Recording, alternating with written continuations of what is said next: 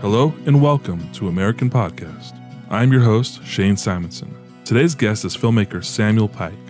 Samuel currently produces two outdoor television shows, Frontier Unlimited and Day One Outdoors. In this podcast, we learned how Sam went from making movies with his brothers in their Central Oregon backyard to traveling the world, telling stories with a lens. We discuss the film industry, storytelling, the ethics of hunting, and pursuing a career that honors your faith, hopes, and passions. We discuss work life balance and why sometimes the best tool for the job isn't a popular choice. Thank you for joining us on this first episode of American Podcast. Make sure to subscribe and find us on social media. And now, I present my conversation with filmmaker Samuel Pike. Hey Shane, How's it going? it's going good. So, what, what, what would you consider yourself? An adventure filmmaker, or what title would you give yourself? Yeah, I mean, adventure filmmaker. mm, Uh, that's kind of a soft title that I use. Usually, when people say, uh, "What's your title?" I would say like, um, "I'm an outdoor director of photography," because or an outdoor DP, which makes it sound a little bit more professional. Whereas everyone with an iPhone could be an adventure filmmaker kind of thing. So I try to like try to steer it to something that's a little more specific to the industry. um, just to have that uh, recognition of a technical term that is a little bit more like, oh, okay, he might know what he's talking about, rather than you know, an adventure filmmaker is everybody on YouTube Yeah, kind of thing. but you So- you do a little bit more than director of photography. I do, yeah. I mean, you know, uh, growing up and, and starting a small business um, from just out of college, um, it, it really helps to learn all the aspects of a production if you actually want to jump into a specific part of production at some point. Um, so from editing to uh, filming with the shoulder on your, or with a camera on your shoulder, um, and concept development with ideas, um, all that stuff is good stuff to learn in the beginning, so that way you have a better understanding of the whole project. And then as you go on in your career, um, you know, I've always had uh, a few people in my life that have always said, find a niche. You know, if you really want to make a career in this, uh, you can make a career in this, and it's a constantly evolving um, industry. But um, being a jack of all trades is not a bad thing. Um, but t- in order to create a, a good, solid career that you can actually live on, um, it's I think it's been the practice from people that are older than me that kind of taught me a little bit or, or gave me advice. It was always find a niche, and that part that might be phasing out. Um, you know, uh, because it's constantly changing, and being a jack of all trades is very useful, especially for smaller companies. So where you know they don't have to hire a whole ad agency with a direct director of photography and three editors and a motion graphics guy and stuff like that. Um, though that stuff is still really relevant, and I think that's you know that's the point the companies want to be is be able to hire um, specific people that are amazing at what they do rather than someone that's kind of good at everything. So, um, went on rambling there. No, that's good. That's good. But I mean, so what you work on uh, a number of shows right now as Yeah. a producer, director, editor. Right. Yeah. Yeah. I work um, primarily in, in the outdoorsman uh, television world is the bulk of my work. Um, uh, Day One Outdoors. Uh, it's on Comcast or NBC, uh, Comcast Sportsnet, um, and Frontier Unlimited, which is on the Pursuit Channel that I've been um, producing for about eight years now. Um, it's been a long evolving process, but um, so that's basically what I do. Those are like my actual consistent jobs, which is really nice as a freelancer to have like one or two like consistent jobs that you know you're gonna get paid for every month or every quarter. That's super awesome. And then everything on top of that is just kind of a bonus. So ultimately, like the, the outdoor television world is not necessarily somewhere that I want to stay, um, but it's what gives me consistent income for now. Um, ultimately doing jobs uh, basically like small independent films similar to what like yeti's doing or sitka films is doing is making these concepts around a brand. But the video isn't about the brand. It's about this idea that the brand represents. Um, so ultimately being uh, in-field director of photography is kind of my ultimate goal with kind of short independent productions with companies that want someone they want a team of people that are like that's what they do. So that's kind of like my goal right now. So it's slow, slowly getting there. Um, last year i got hired by realtree to shoot with dr duck. Um, dr duck is a um, kind of a, a, a personality in the duck hunting industry or the hunting industry in general that's a, a really really well respected um, personality. Um, and working with people like that, you get to kind of show off what you do, um, and that's that's really fun. So like ultimately doing more jobs like that where you get paid a daily rate, and then you just ship the footage off for someone to edit it. Um, that's that's kind of the ultimate goal for now. Yeah. Tell me about that shoot with, with Dr. Duck.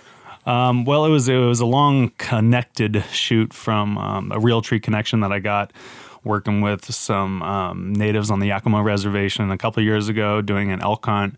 Um, it was a northwest duck hunt, and uh, my friend um, Andrew at Realtree, who's the marketing director at Realtree, um, called me because he knew I lived in the Northwest, and he figured, well, instead of flying someone out from Atlanta, Georgia, where Realtree is, he figured he'd just hire me with my red to go shoot Dr. Duck for three days on their kind of kind of a duck hunting vacation for them because they usually do public land hunts, um, but every once in a while they brought their wives and, and girlfriends and um, they did, did this did this hunt. So I think Realtree is in the process of editing that together, and uh, because the Pacific Flyway is just you know a major flyway that's you. I mean, you look down a lake out in Southeast Washington and you see thousands and thousands of ducks, which is yeah, it's pretty cool to see. But um, it's just cool interacting with those personalities. You get a, you know, I've I've been able to meet a lot of people in the industry, and there certainly are different people in the industry. Um, some of them are really, some of them are really great to work with, and you just like hope you get another chance to to work with them again. Um, and then some of the people are like, well, I probably don't need to work with you again, but that was fun. um, so uh, I'd say I'd say it's kind of like a 60-40 split so far from what I've experienced. Like I would like to go back to work with sixty percent of those people, and forty maybe not. Yeah. Um, so yeah, but it's always it's always a learning experience to deal with different personalities and. Um, what does that split look like for you? Like like what are the the deciding factors of people that you would want to work with or people you would not want to work well, with? Well, um, I kind of run. Um, the idea behind my business is. Uh, following in a passion of mine, which kind of started with photography, but even earlier than that, it started with film. Um, my dad, uh, I grew up with three brothers, and my dad was a big sci-fi buff, and so he raised us on films. Um, so we were watching War of the Worlds and Forbidden Planet and uh, Saving Private Ryan and all these movies. You know, Terminator, Aliens were big ones when we shouldn't have been watching. You know, when we were six years old. You know, and and uh, we were the house too that that all of our friends would come over to watch it because they knew they couldn't watch those movies at their own house. So that was when kind of the three out of four of us um, brothers now work in the video film industry. And I think that's kind of the root of um, where where our passion for video and storytelling and a visual aspect um, became kind of a passion of ours, and we decided to pursue it professionally. So, in actually starting a small business, it's kind of uh, my main reason for doing that is to do something that I love for work, because in my view that uh, is we work too much in our lives not to at least like what we're doing. Um, and I and I could, you know, if I had to, I could get a job that like I don't love, but I, you know, can deal with. And you know, there's certain points in life where that might happen. Um, but my my business is basically based off of trying to create, trying to frame the world in um, in an image and the light that God has already created, um, and be able to to put that on a screen for people to see it um, and my kind of reason behind it is that I get to capture what's God, what God's created there, um, and show it to people, whether or not they acknowledge that or realize it. For me, that's kind of uh, a passion of mine is is uh, capturing the beauty of the world that God's made, um, and just framing it in a way that people might really like it, but not necessarily know why I do it. If that yeah. makes sense. Um, so it's like a collateral of yeah the project. Yeah, it's a it's a it's a positive collateral yeah. of the project. Um, because ultimately, my you know I what I want to do is um, make people feel. You know, I think uh, the the um, ability to shed a tear at a good movie scene is a culmination of all these different traits that were put together by ideas from um, a music composer to a cinematographer to an editor all these all these professionals come together and they make this one scene that compromises our emotions because it relates to something that we've experienced personally um, whether it's um, a breakup or a death of a loved one or overfilled joy from seeing someone you haven't felt, seen for a long time or a newborn coming to this world, you know. Um, so, you know, I really, I really value the ability for um, people that really know what they're doing to be able to express something that is, um, in effect, breaking people's walls down. Um, because I think it's all, you know, depending on where you grew up or what your upbringing was. I think in American culture, it's all too uh, common to you know if you're a man, you don't cry. You know, you don't you don't watch a you know really heart wrenching movie scene and you don't shed a tear. You know, but to me that's bogus um, because the feel is to me um, a reflection of your connection with others, uh, your connection with God, and um, that's really important. I think. Yeah. Yeah. So that kind of that kind of leads into the idea, this idea of reality, Sure. of realness. Like as a man, Yeah. like you have feelings, Right. you know, you Yeah. have full range of feelings. Right. Um, and that kind of reminds me of we were talking earlier about the Instagram account. like, Right. Nature is metal, Right. Yeah. and there's the reality of what nature is when society wants to tell us like animals are fluffy and Yeah, fluffy and cute and all friendly and stuff. Yeah.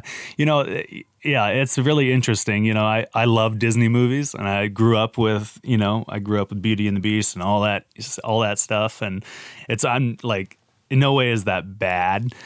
Well, uh, basically Nature is Metal is an Instagram account that shows well, first of all, I just want to think it's funny that you're like your example is is Beauty and the Beast, Yeah, where right. nature is. yeah, yeah, the Beauty and the Beast is kind of like nature's metal. Um, yeah. So, so yeah, the the reality of um, of our world is a lot more raw than a lot of people like to perceive it as or express it as. And so, um, in the hunting industry. Um, there's a lot of different personalities and a lot of unethical people and a lot of ethical people. And so the the hard part is, um, you know, expressing a story, specifically in outdoor TV or outdoor media content, um, expressing a story that helps people understand that um, outdoorsmen or hunters aren't just horrible people that like to kill things and they, you know, they just get some kind of weird primal, like, you know, I don't, I don't even know what. Do you But- think those people are out there? Yeah. Yeah. yeah. for sure. And that's the hard part. That's the hard part is is trying to decipher like, you know, nobody's um there's uh that's kind of the 60-40 split that I was describing earlier. Like that's what it means. That's what I kind of that's how I kind of describe it. It's like 60% of the people that I want to go back to work with aren't like aren't unethical people that just take 12 shots at an animal and try to, you know, uh, do specific things that are just kind of off-putting. Um, I try to go back to work with people that I that I respect because ultimately um, we have a, a finite amount of time on this planet as a human being, and ultimately I would like to spend it with people that um, build positive energy, uh, ultimately push people towards the Lord. But even if that's not direct, building positive energy and building people up um, to inspire them um, is are the kind of people that I want to spend time with, whether it's work or personally. Um, and so, you know, uh, nature is metal. It you, you know you get a lot of comments in the outdoorsman industry, especially when you post a video from hunters and anti-hunters, and there is a lot of hate that goes around because a lot of people think that hunters are just horrible, unethical people, and there are some. Like I said, it's hard to it's hard to sift through that sometimes, but ultimately, you know, a lot of comments like "you're horrible for killing that," you know, innocent animal, you know, and and you ended its life and, and all that stuff. And, you know, I, I just kind of, it, it helps me to think of nature in general and how Disney or, you know, parenting or however people perceive what animals are, like you said, cute and fluffy. There's nothing cute and fluffy about a black bear eating a baby deer alive that takes 10 minutes, starting from the anus, because that's where the softest meat is. Like, there's nothing fluffy about that. When a bullet goes through the heart of a deer and kills it in four seconds, that's a lot more ethical than eating a baby deer alive. So it's and and we are part of nature. I hear people that that uh, whether they choose to be vegetarian or vegan, um, I hear them saying you know often that like we don't need to kill things to have nutrition for our body. You know, which sure like yeah you don't you don't need to eat meat to stay alive. You know that's for sure. I get that, and I, and I totally I I don't have anything against people that don't eat meat because um, they you know they um, are speaking out against against animal cruelty or, or mass farming or you know stuff like that. I get it. There's a lot of horrible farming practices out there and unethical stuff. So I, I get that stuff. I'm not you know I'm not trying to like pick a side here, but like when people do um, really lash out at hunters or outdoorsmen, um, meat harvesters, um, they have to understand that not not all of us are the same. Yeah, yeah. You know, um, and that's a really easy to spot to get to in our in our climate specifically now with how polarized it is. Um, it's like you are either that or you are either that, and that's like totally not true. Can you, you know? explain to me the uh, for the audience too the the idea of, of hunting as harvesting because yeah for sure. I think that's within the hunting industry that's a common idea in, in, term. Yeah right. But i think someone that's not familiar with hunting yeah. they wouldn't understand the idea of hunting as harvesting. Yeah for sure. Um, so harvesting you know like you think of harvesting wheat in a field it's it's the same thing when you when you har- when you shoot an animal. Let's say when you just kill an animal whether it's an elk or a deer or a moose or a bear or whatever it is harvesting is a process of of of um, cutting up the meat and bringing it back home, putting in the freezer to feed your family or you or you know whoever it is. So whether you're in the wilderness and you're boning it out, you're cutting off every single little piece of meat on that carcass and you're putting it in a meat bag and you're bringing it back and then you're washing it at home and then you cut it up and you put it in freezer paper and put it in the freezer and feed your family for the rest of the year. Um, and then that carcass up there is going to be chewed on by coyotes and mountain lions and bears. It's all a cyclical process that you know that'll that'll uh, that's been happening for well ever since the earth has been here. So that's what i mean by harvesting is bring being able to bring home that bounty of that meat that you know has not been processed hasn't been puffed full of hormone hormones to um, to make it fatter or whatever it is. So when you talk about eating organic like that's just as organic as um, you know, planting planting a garden and, and planting your own lettuce and carrots. In fact, it might even be more, more more organic because that's totally untouched meat. Whereas seeds, I mean, there's Monsanto, there's all kinds of stuff that that make you know specifically organic, but might not be organic. Yeah. You know, so that's that's kind of what the the process of the harvesting aspect of it is. It's so wonderful to be able to actually eat off of the um, off of the cleanest, most organic food out there. Um, also, and it comes with just a great story, whether it's you alone in the wilderness or on a ranch somewhere, or whether it's, you know, my favorite is spending time with friends in, the, in hunting, whether you're up in a wall tent for a week and you come, come back every night and tell stories about how close you got, or you're all around, you know, the harvest of a deer and you're cutting it up together to take home to your families. Like that's the harvest that I, that I um, that I'm talking about, and it's just wonderful to be able to offer that to your mom or your son or your brother or your sister or whoever else, uh, because you know where it came from, and there's a good story behind it. Yeah. And it's also hard. I mean, some hunts aren't hard, and that's fine. But the hunts that I do with my friends, we go up into the wilderness for five miles, and if you get a deer, you're hiking hundred pounds out for five miles, and that's that's hard. And so it also comes with that kind of like sweat equity, um, where you're like, no, it's primal. Like it's kind of like nature is metal. Like sure, we're using a bullet, which is not natural, um, but that's how we hunt. You know, we we don't have claws and big teeth. You know, uh, if we could run like a mountain lion, we'd probably hunt that way, but we don't.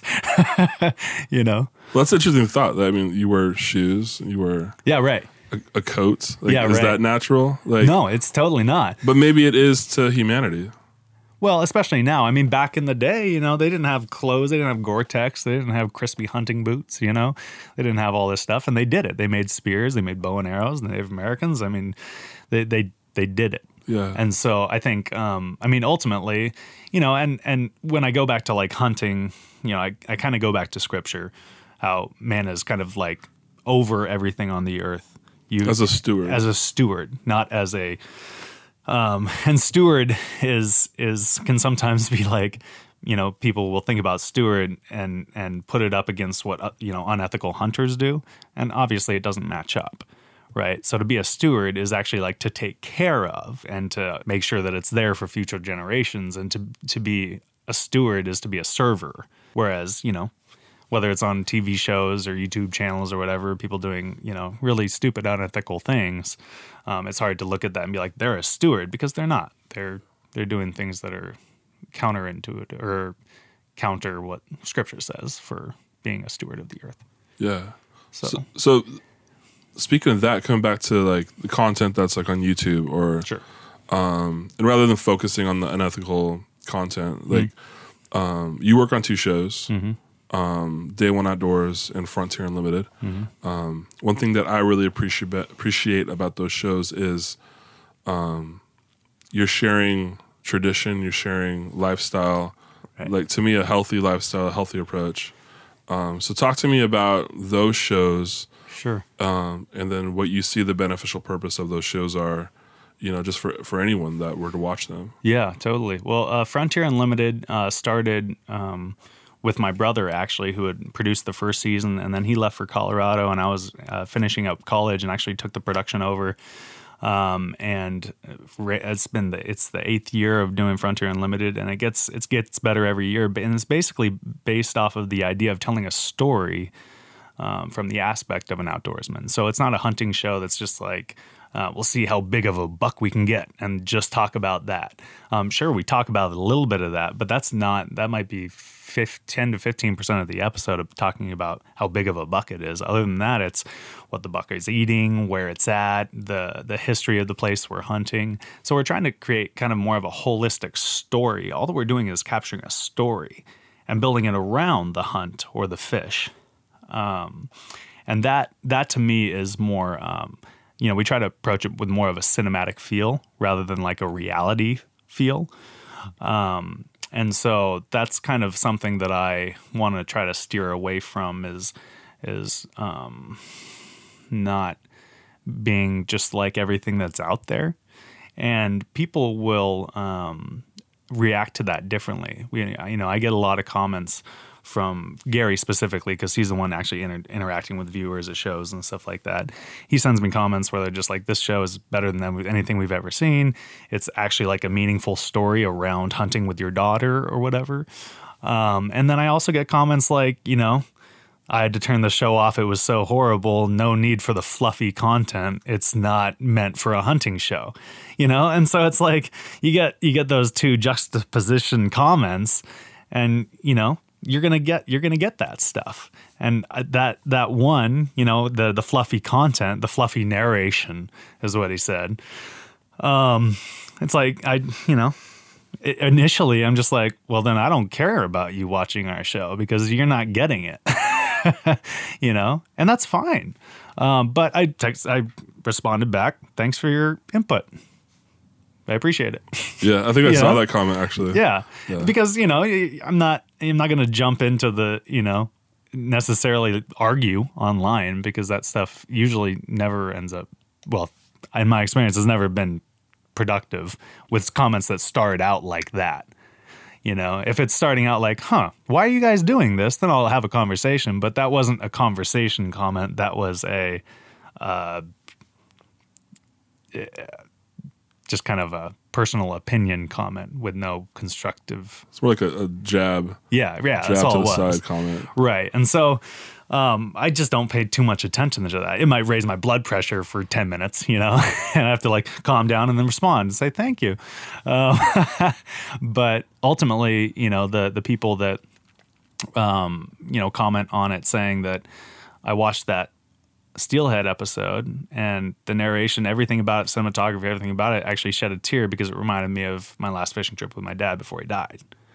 Um, like those are the comments that that I hope we hear more of. Uh, because those are the stories that we want to tell. Like that's I care so much more about that comment and that person than someone that just wants to take a jab. Yeah. Uh, I mean, the person who wants to take a jab, shoot. I mean, if I said, "Well, what show do you produce? Let me let me see it," you know, and, and maybe he'd send me a great Sitka film that he did, and I'd be like, "Wow, cool, nice job," you know. But pro- he probably wouldn't have anything to show me. yeah. He just has an opinion, you know, and that's fine. But I don't really care much about that. um, and then the other show, uh, Day One Outdoors, is a is primarily a fishing show. Um, we do a couple hunting episodes a year, but it's primarily a fishing show in the Northwest. But we also have gone over the world from uh, Chile, Patagonia to, to Samoa and Hawaii, and doing marlin to steelhead to bass to panfishery to crappie. So it's it's basically an educational show with a mix of storytelling within it. Um, it's it's very educational in the fact of going through the gear, helping people understand what they need, and taking out the mysticism of the challenge of you know catching a trout or even catching a steelhead.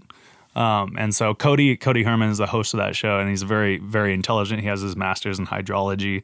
He's a fishing guide. Um, he's been a fishing guide for six or seven years now. Um, and he's just a, like I said, you know, I work with the people that I want to continue to work with. And Gary Lewis and Cody Herman are, are two really great friends that I'll keep working with until, you know, the show isn't there anymore or but um, we'll continue to stay friends. And so that's why I love working with them because they're they're good people um, that do a good job, that do a service to the industry, but also do a service to just humanity in general because it's a positive, educational, story based um, production for people to uh, enjoy and learn from. So that's great. That's great. Yeah. So how did you? Um, let's take it back to how did you? Where did you get the idea of doing video production and? Well, uh, then how did you see that through to yeah to actually doing it? Well, when we were about five or six years old, our dad bought us a um, a VHS video camera that you plug into the wall, and we started making talk shows uh, with you know made up characters, and uh, we'd dress up, and it was called the Casey Show. Casey's my brother, who's now an animator down in L.A. Um, and and so I think that was kind of the beginning of it because ever since then we you know we'd upgrade to like a Sony Handycam with a mini DV8 you know and or mini DV, and uh, and we'd make little Star Wars films and little like military films. They're super cheesy and corny, but they're you know I look back and I'm like, well, that's probably where video production actually started because we had a hand, you know, we had a camera in our hands when we were young, um, and so we did that all through elementary school, middle school, high school. Just in the summertime, we would spend the whole summer producing an hour long movie you know, and they're cheesy, but you go back and look at them and you're like, wow, that's that's like a feature film that these middle schoolers did, you know. And had, we, you know, my brother spent a lot of time making a whole script for it, and we'd go through scenes and a storyboard. Uh, my brother Casey, he's he, I mean, he was kind of the the lifeblood or the backbone of all these projects, um, and you know, he works for Hollywood now, so it makes sense. Um, so that's where video production started. Um, and then high school happened, and I started um, studying photography in the darkroom with film, and uh, just fell in love with creating and uh, capturing an image and the frame and the lighting using natural light primarily, um, because that's kind of just what I had. And so I, I grew to um, find unique angles or interesting shallow depths of field that um, I liked and so I just kept doing that. And then bought a film camera and played with that for years. And then uh, went to college at OSU, Oregon State, and um, went through sports medicine degree, changed that to a geoscience degree. Um, and then while I was fighting wildland fire, I got a call from my brother Eli, who was um, already doing video production. Um, and he called and said, Hey, Sam, do you want to be an intern of mine? You could get college credit for it and help me produce an outdoorsman hunting show. And well, I said, yeah. And he said, okay, well, you just got to move back from Corvallis and go to OSU Cascades instead of OSU. And you got to change your major to a communications major, a liberal studies communications major, so you can use the interning experience of filming and editing for internship and independent study credits. And uh, you got to tell me in three days. And this was like a week before the new term started in the fall.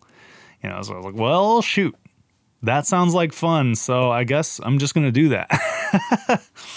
so I moved back home and uh, moved in with my parents uh, above their shop and um, spent the last, spent the next year uh, editing more than I wanted to.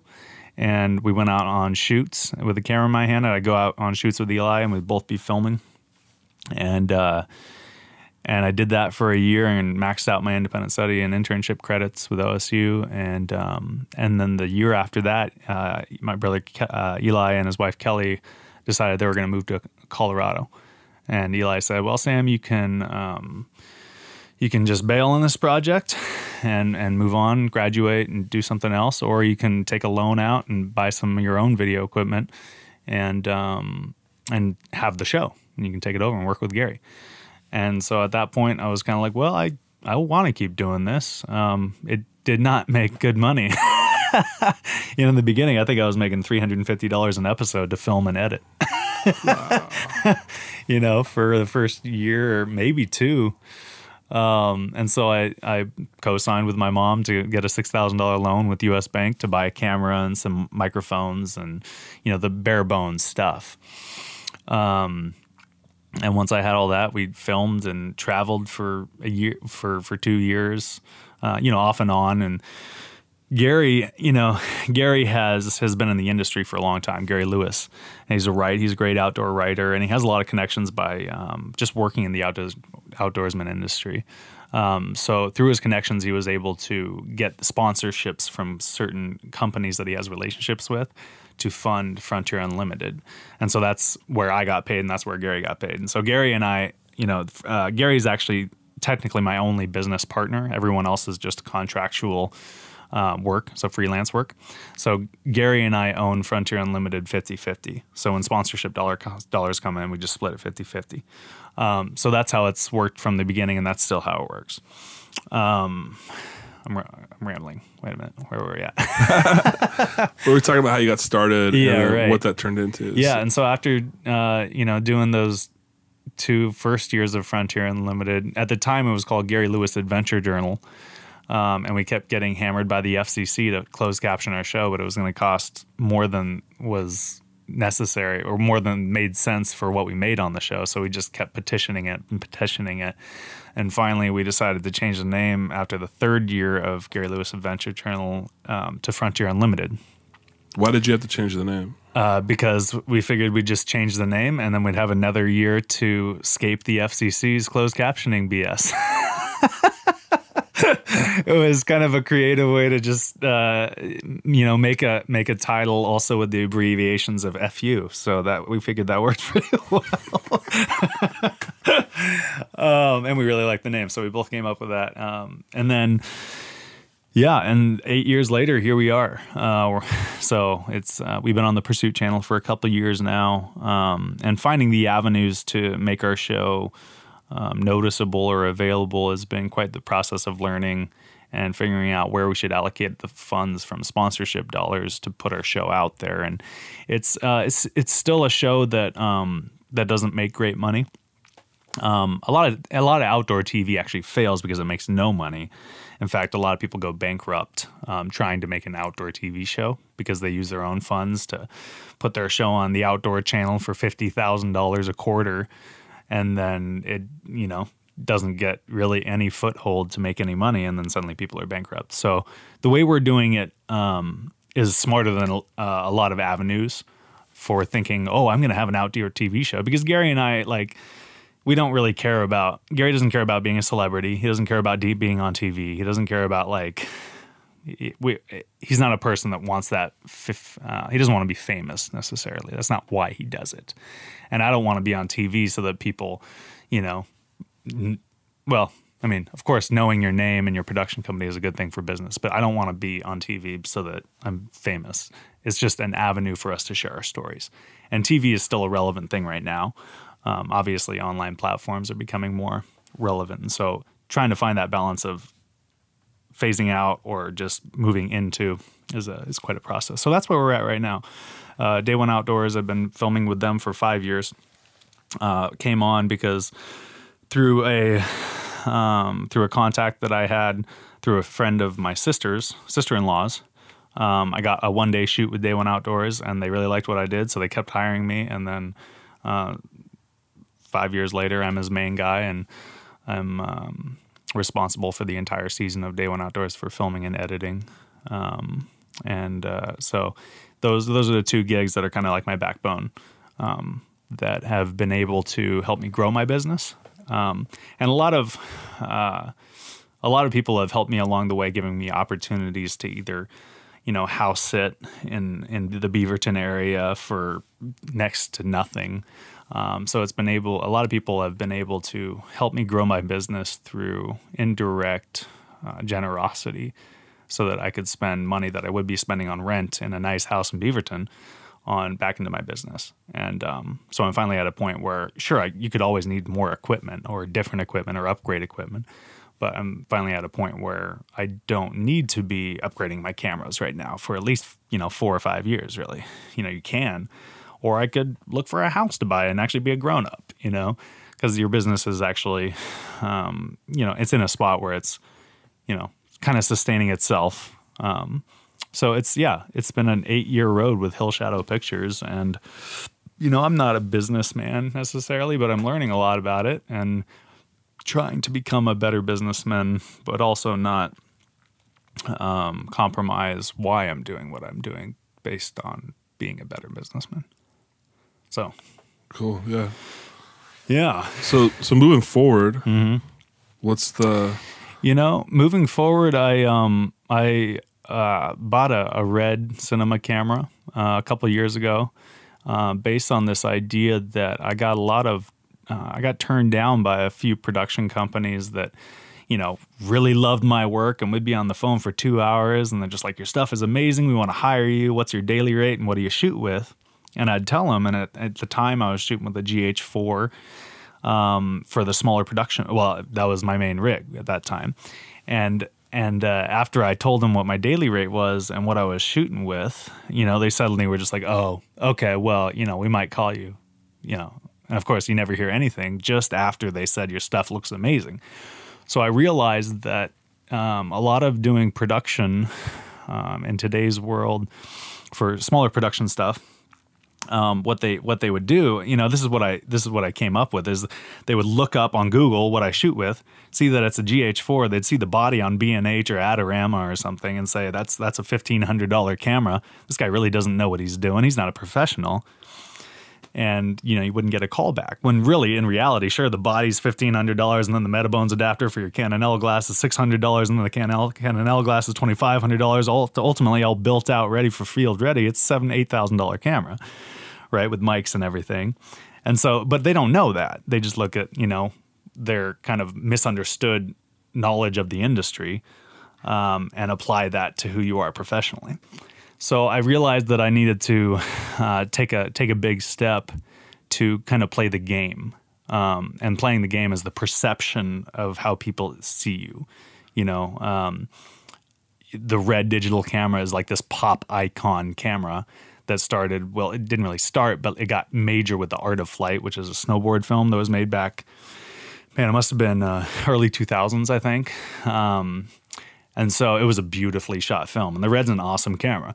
But ultimately i i came to this idea that well maybe the red is just a, a gateway. Maybe it's just an avenue where if i said this is my daily rate and i shoot with a camera that they shoot hollywood films with that costs, you know, all built out and ready, $21,000, then suddenly people will go, oh, okay, that guy knows what he's doing, even though it's total BS. Anybody can go out and buy a red on a credit card.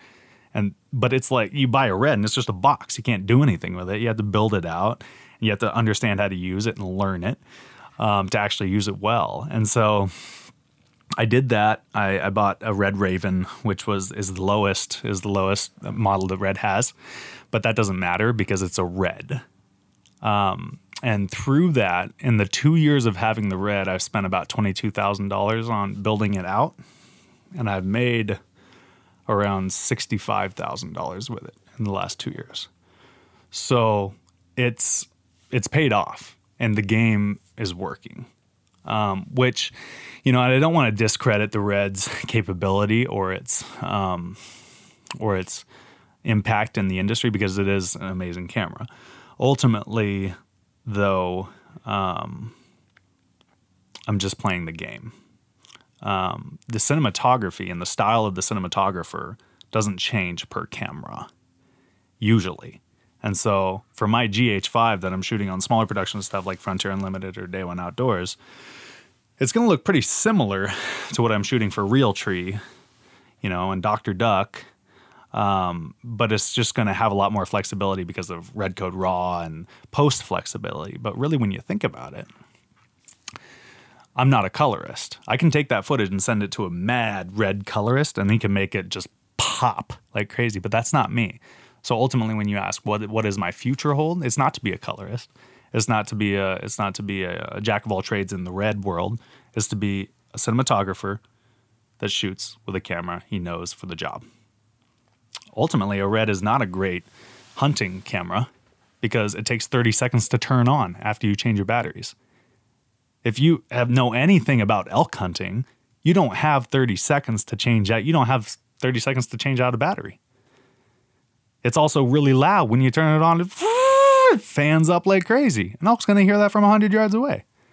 So like when you're talking about what is the best camera that you're using for your job, I mean the GH5 is a better camera for that kind of work.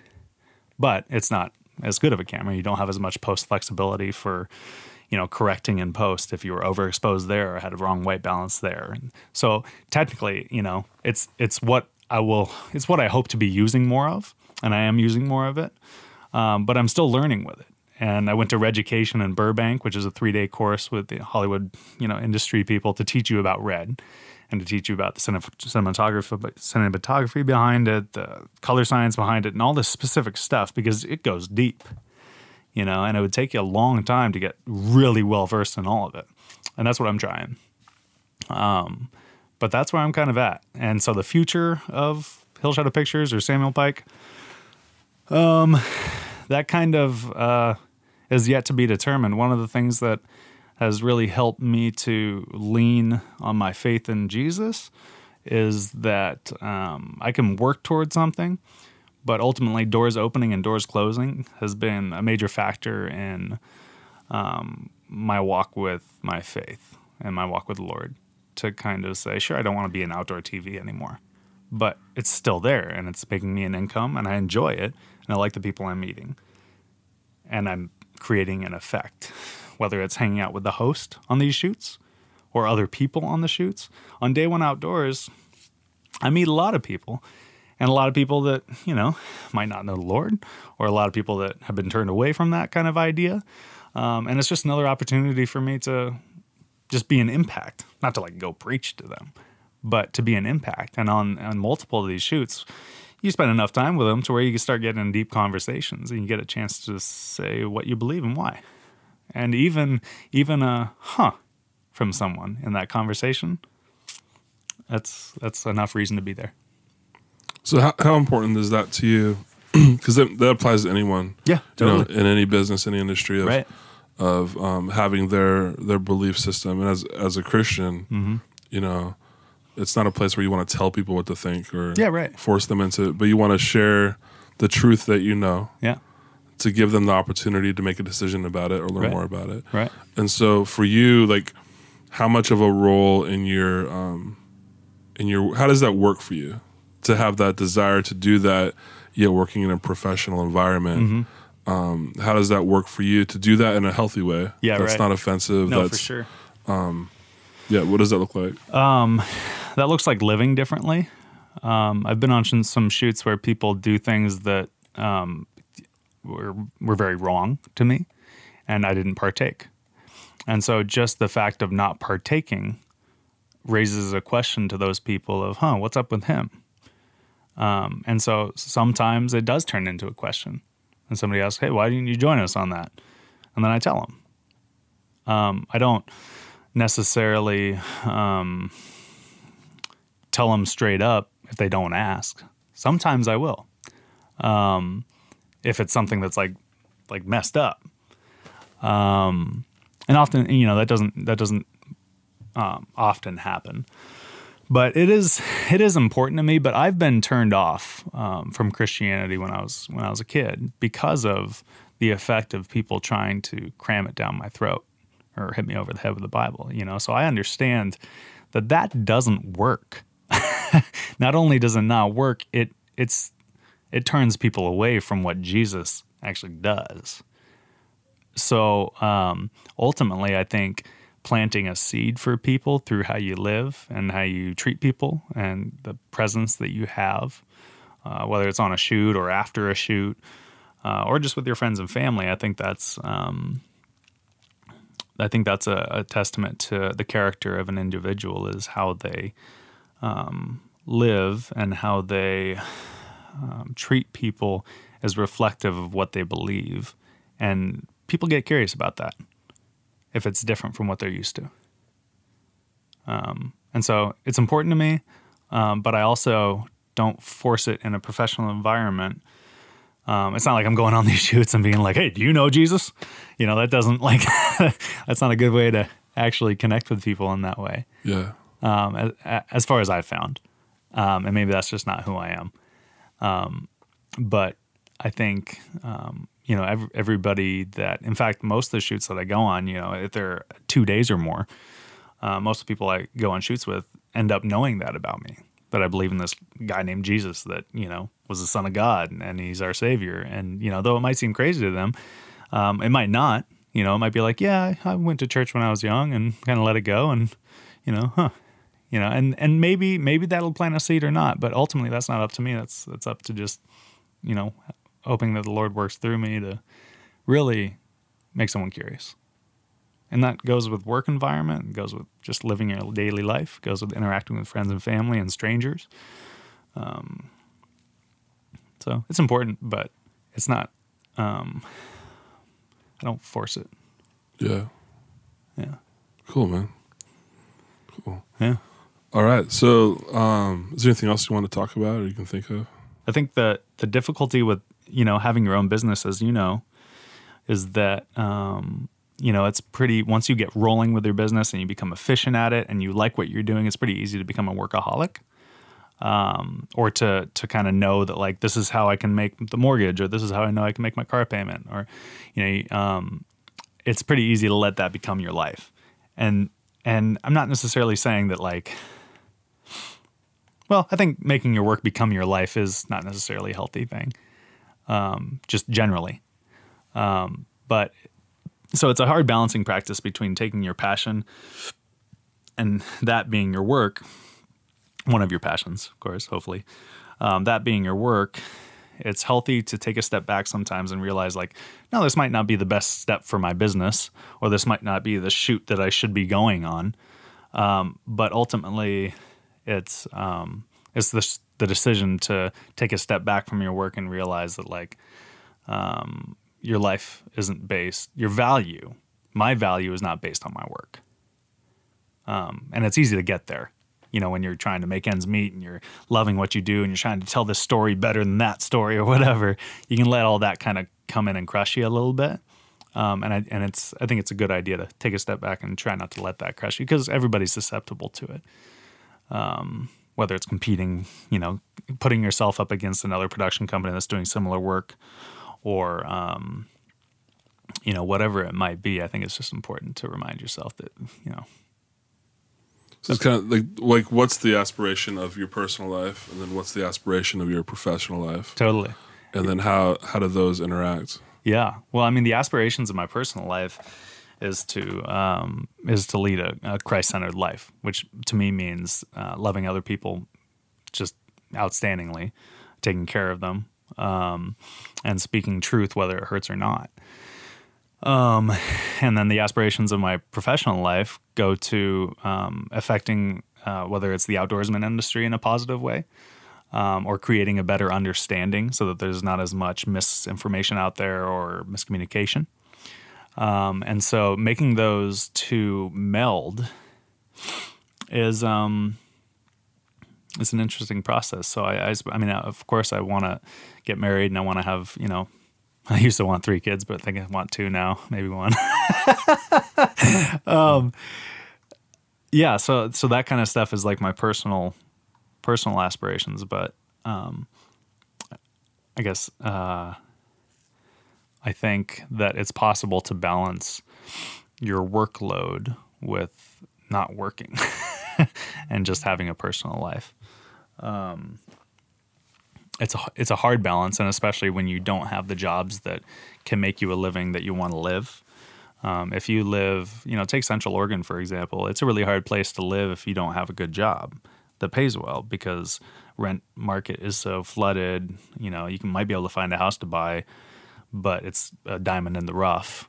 Um, and if you have a job that pays, you know, 12 to 15 bucks an hour, you know, you're not going to be able to make a two to $2,500 a month mortgage. And there's know? not really much industry there to yeah provide right those exactly jobs. so the people that have jobs in that area are entrepreneurs they got really fortunate or lucky or had something set up already um, really lucky people that landed the the particular few good jobs that are there architecture or whatever whatever is there and then you have just service jobs you know and so um, you have a lot of like independent wealth. yeah right A lot of, a lot of Yeah. wealth coming from outside the area that right punches up the value. right exactly Which So nothing wrong with that. But no it, it does Makes it make it, harder for people to live Yeah. uh, so in a way pushing people out Yeah. so that's difficult. And that happens in every i mean that happens in portland it happens in central oregon it's happening everywhere.